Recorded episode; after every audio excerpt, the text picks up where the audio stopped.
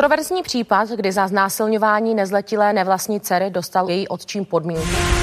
Senát ve středu večer těsnou většinou neschválil úmluvu Rady Evropy o prevenci a potírání násilí na ženách a domácího násilí. V Praze funguje ode dneška první specializované centrum pro oběti sexuálního násilí. Křesťan a domácí násilí.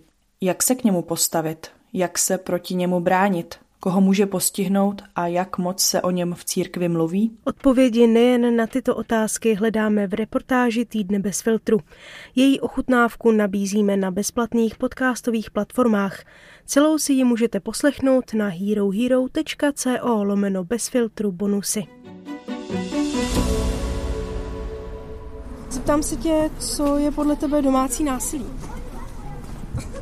No, je to fyzické násilí, jako vyloženě mlácení, ale psychické násilí, jako e, slovní útoky. Domácí násilí si myslím, že je, když se děje v rámci domácnosti, když nějaká osoba žijící v domácnosti dělá něco, s čím ta druhá osoba nesouhlasí a nepřestane ani, když ho k tomu vyzve. Domácí násilí je podle mě nějaké fyzické ubližování druhému v nejčastěji v nějakém příbuzenském nebo partnerském vztahu a je to nějaké opakované ubližování.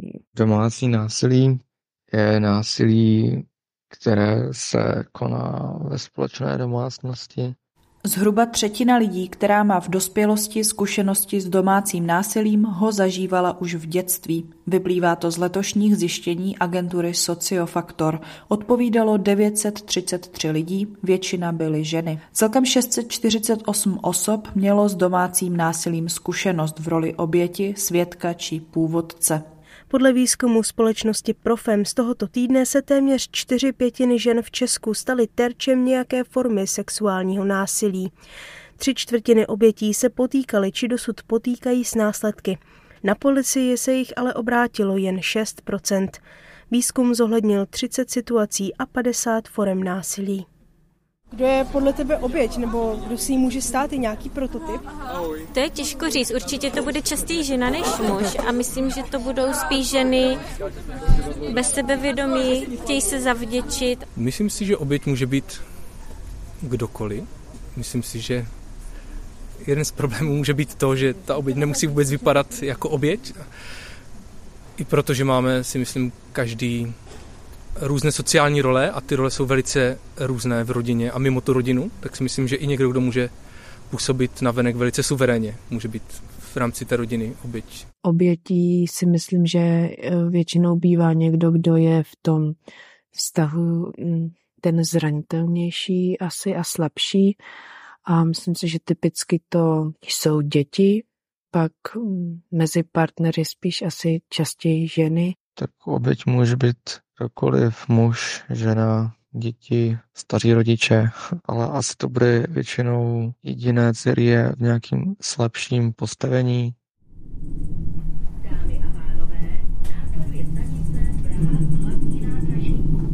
Naší první zastávkou je Centrum Port pro oběti domácího a sexuálního násilí. 22. ledna, tedy dva dny před nepřijetím Istanbulské úmluvy, ho zřídila nezisková organizace Profem.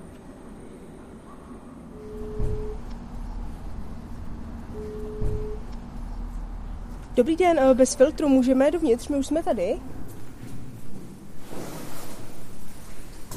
Dobrý den. Dobrý den. Nevářně, dobrý den. na čekárně, kde vlastně eh, klientka, když přichází, tak se zde může posadit. Eh, za našimi zády se nachází přijímací místnost, kde sedí krizová interventka, která klientku vlastně usazuje. V Praze se potkáváme s ředitelkou organizace Profem Jitkou Polákovou, která nás provází nově otevřeným centrem Port. Na naše otázky odpovídala spolu s právničkou Profemu Nelou Šimkovskou. Mě takhle na začátek zajímá, je to otázka na obě, co je to domácí násilí? No, ono je to asi tak složitý komplexní problém, že si myslím, že se to úplně jednou větou uh, popsat uh, jednoduše nedá. Nicméně, když bych to měla nějak popsat, tak je to zneužívání moci jednoho člověka nad druhým, uh, kdy vlastně nějakým způsobem ta jedna osoba ztrácí vlastně jako vládu nad svým životem. Těch forem je celá řada, nicméně je to jednoznačně zneužití moci. Přesně tak, já bych jenom doplnila, že obecně jde o jako dlouhodobé hrubé jednání, kdy těch form toho domácího násilí je opravdu spousta. Není to jenom fyzické, je to psychické, je to sociální, kdy násilní partneři třeba jako odstřihávají uh, tu oběť od svého okolí, od své rodiny nebo ekonomické. Zkrátka budují její kompletní závislost na tom násilném partnerovi. Takže mm, je to tak široká škála jednání, že to úplně není na jednu větu. Vy říkáte, že je to široké, tak mě možná zajímá nějaká ta hranice, co je násilí a co není. Ta hranice může být eh, někdy velmi úzká, protože když jsou třeba dva mladí zamilovaní a dochází tam k tomu, že se dost často vzájemně kontaktují, eh, tak eh, ta hranice ze začátku pro tu oběť může být vlastně velmi jako neviditelná, kdy už se tam vlastně začínají projevovat nějaké jako mocenské věci, nebo že ten jeden Eh, toho druhého nějakým způsobem manipuluje s ním nebo nějak tak vytváří jako nátlak, ty mě nemáš ráda, ty se mnou nechceš být, radši strávíš čas eh, s kamarádkama, takže Ono to opravdu, ta hranice eh, je někdy těžko identifikovatelná, kdybyste se někoho zeptala, a co byl ten moment, kdy to začalo. Každý je individuální, každý má rád jako tom, v tom vztahu něco jiného, takže to, co u někoho už může být, že je to přes čáru, tak u někoho jiného ne ale úplně bych to nechtěla dávat do kontextu jako domácího násilí. Jsou to nějaké hranice, které v určitém případě můžou být jako zdraví, ale v určitém už pro někoho je to něco, co je nekomfortní. Takže myslím si, že když opakovaně zjišťujete ve svém životě, že vlastně děláte věci, které vůbec jako dělat nechcete v partnerství a nemusí to být opravdu jenom jako by to fyzické násilí jako takové, ale že opravdu jako máte pocit, že prostě pokaždý, když jedete k rodičům je problém, pokaždý, když chcete jít s holkama ven na výstavu, eh, do restaurace, je s tím nějaký problém opakovaně zjišťujete, že se vám třeba dívá do telefonu a podobně, tak eh, to jsou všechno signály, kdy vlastně si můžete říct, aha, tady něco není v pořádku. Bavíme se tady, když si říkáme vlastně, ten partner jí kouká do telefonu, eh, Existuje nějaký prototyp oběti domácího násilí? A jestli třeba obětí domácího násilí může být muž? A jestli pak jsou třeba nějaká speciální úskalí tady v tomhle případě? Jasně, tak začneme od konce. Obětí určitě může být muž. Samozřejmě z většiny, i podle našich výzkumů, i podle jiných jako celospolečenských výzkumů, z většiny to jsou ženy. Je to zkrátka genderově podmíněné násilí, které se častěji děje ženám, ale rozhodně to nevylučuje muže jako oběti. Eh, specifické u toho je, že zkrátka u těch mužů to je pořád stigma, že je pro ně třeba ještě náročnější vyhledat pomoc a tím méně se třeba obrací na pomáhající organizace.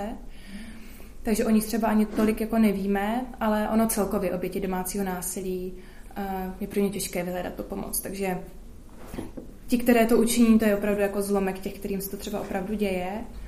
A, prototyp oběti asi bych to nerada definovala, možná jako pozorujeme rozhodně jako prototypy těch pachatelů od dvojí tváře, že můžou vystupovat jako charismaticky, jsou takový společenští, lidé by to třeba do nich neřekli, co potom dělají za zavřenými dveřmi. Prototyp oběti, spíš to souvisí s tím cyklem. Jo, přeci jenom každá oběť je jako individuální bytost, každá má za sebou třeba nějakou minulost, není tolik výjimečné, že třeba oběť domácího násilí už zažila násilí třeba v dětství. Zkrátka je to případ od případu. Jak často je domácí násilí sexualizované? Tak velká část těch klientek vlastně o tom nemá sílu hovořit. Ten princip zneužití té moci a toho dělat si vlastně v tom vztahu, co mě se zlíbí, eh, je na tom vlastně postaven. Takže eh, ty ženy mají opravdu velké eh, jako pocity studů, toho, že o tom nechtějí hovořit třeba na konzultacích, kdy se k tomu opravdu je velmi těžké jako propracovat, ale můj osobní názor je ten, že si myslím, že ve většině případů se tak bohužel děje jak těžké to třeba je dokázat. Bavme se spíš o tom domácím násilí, protože znásilnění eh, z praxe známe, že to je velmi těžké to dokázat, eh, tak možná jako kdybyste to zkusila spojit i s tím domácím násilím. Jasně, přijde mi, že u těchto trestných činů je to vlastně dost podobné, protože často se děje bez přítomnosti svědků, eh, zároveň ti pachatelé si mnohdy dávají jako velký pozor na to, aby žádný důkaz nebyl. Jinak samozřejmě na druhou stranu za důkaz může sloužit jako ledacos, můžou to být třeba SMS zprávy, fotografie, třeba nějaké lékařské zprávy, pokud jsou, nebo zprávy o, o, o spolupráci třeba s psychologem, s psychiatrem. Eh, pokud už třeba na místo vyjížděla hlídka policení, tak vyžádat si spisy. Platí zásada, že jako nelze nikoho odsoudit jenom na základě nějakého tvrzení a policie potřebuje si se sbírat důkazy, aby byla přesvědčena o tom, že zkrátka někdo spáchal trestný čin. U toho domácího násilí je zkrátka specifické, že mnohdy je bez svědků a mm, oběť zkrátka nedisponuje mnoho důkazy, protože samozřejmě, když se jí děje nějaké násilí, ať už psychické, uh, sociální, ekonomické, tak ona uh, má zkrátka co dělat sama se sebou a na to, že něco si jako nahrávat, pořizovat nějaké důkazy, to je naprosto jako nepřirozené, když jde vlastně o zdraví. Ještě by mě zajímala ta sazba, eh, jaká tedy je, maximální a minimální, a jakou většinou ten pachatel dostane, když už se podaří vlastně to všechno, ta oběť o tom mluví, podaří se nějak schromáždit ty důkazy, tak jak vlastně funguje ten trest? U, znásilnění i u domácího násilí to je v řádu několika let trestu odnětí svobody, výchozí nastavení, s tím, že u každého z těchto trestných činů jsou potom podmínky, které ho činí jako závažnějším. Třeba u znásilnění dítěte je zkrátka přísnější sazba, nebo když to znásilnění souloží, je přísnější sazba. Uh, pokud domácí násilí je pácháno třeba se zbraní, je přísnější sazba. Uh, nebo pokud v důsledku toho oběť zemře, ten je přísnější sazba. S tím, že o trestech obecně mm, z naší zkušenosti často třeba ten případ se ani nemusí dostat až k soudu. Jo, protože trestní řízení je dlouhý proces, eh, který trvá jako více měsíců a v kterékoliv té fázi to může policie odložit a potom se to k soudu nedostane. Eh, z našich jako statistik, eh, pokud už se to k soudu dostane, tak není výjimkou podměný trest, já bych kolegyně doplnila, vlastně skoro v polovině případů je hmm. ukládána podmínka a když už je ten eh, trest uložen, ten nepodmíněný, tak se to pohybuje vlastně v tom dolním pásmu uložených vlastně trestů. My vlastně vidíme, že většina těch jako případů, které, ke kterým my se dostaneme, tak vlastně minimum těch případů mm-hmm. se stane, že ten pachatel je odsouzen a opravdu nastoupí do vězení. Co si o tom myslíte? Jako je tím pádem v Česku eh, ten rámec, ten systém dostatečný, ta legislativa? Tak eh, tím už se rovnou jako odpovídáme. Eh, vlastně, když my jsme vlastně dělali opakovaně analýzy například rozsudků, kde jsme se dívali na odůvodnění, proč bylo uložen podmíněný trest nebo proč byl třeba překvapivě, často se ty tresty snižují pod tu spodní jako hranici a v těch rozsudcích se opakovaně od eh, těch soudců objevují eh, stereotypy, které jdou napříč eh, celou společností. Násilí se bagatelizuje, zlehčuje, Dost často se tam vyzdvihuje vina oběti, dostatečně nekomunikovala, co se jí třeba děje, nebo ještě sama vlastně to nějakým způsobem třeba iniciovala. A to si myslím, že je typické oba tyto trestné činy, když se bavíme v úvozovkách o domácím násilí a o znásilnění, takže eh, je to vůbec nastavení celé společnosti, která je svým způsobem patriarchální a pořád eh, se nám to propisuje i do řešení právě domácího a sexuálního násilí. Přesně tak. Navíc si myslím, že i ta rozhodovací praxe se tam hodně promítá, že nejsme dostatečně v těch rozhodovacích pozicích vzdělaní o traumatu, o viktimologii, o tom, co ta oběť prožívá a na základě tohohle nepochopení ve spojení s těmi mýty eh, dochází k těm statistikám, které jsme tady zmiňovali. Mm, my se tu scházíme v Praze pár dní poté, co došlo k nepřijetí Istanbulské umluvy. Mm, mohlo právě přijetí toto změnit podle vás? Já si myslím, že určitě byl by to nějaký signál do celé společnosti, že jsme vyspělá společnost, který tohle téma prostě není jedno a to se prostě bohužel jako nestalo.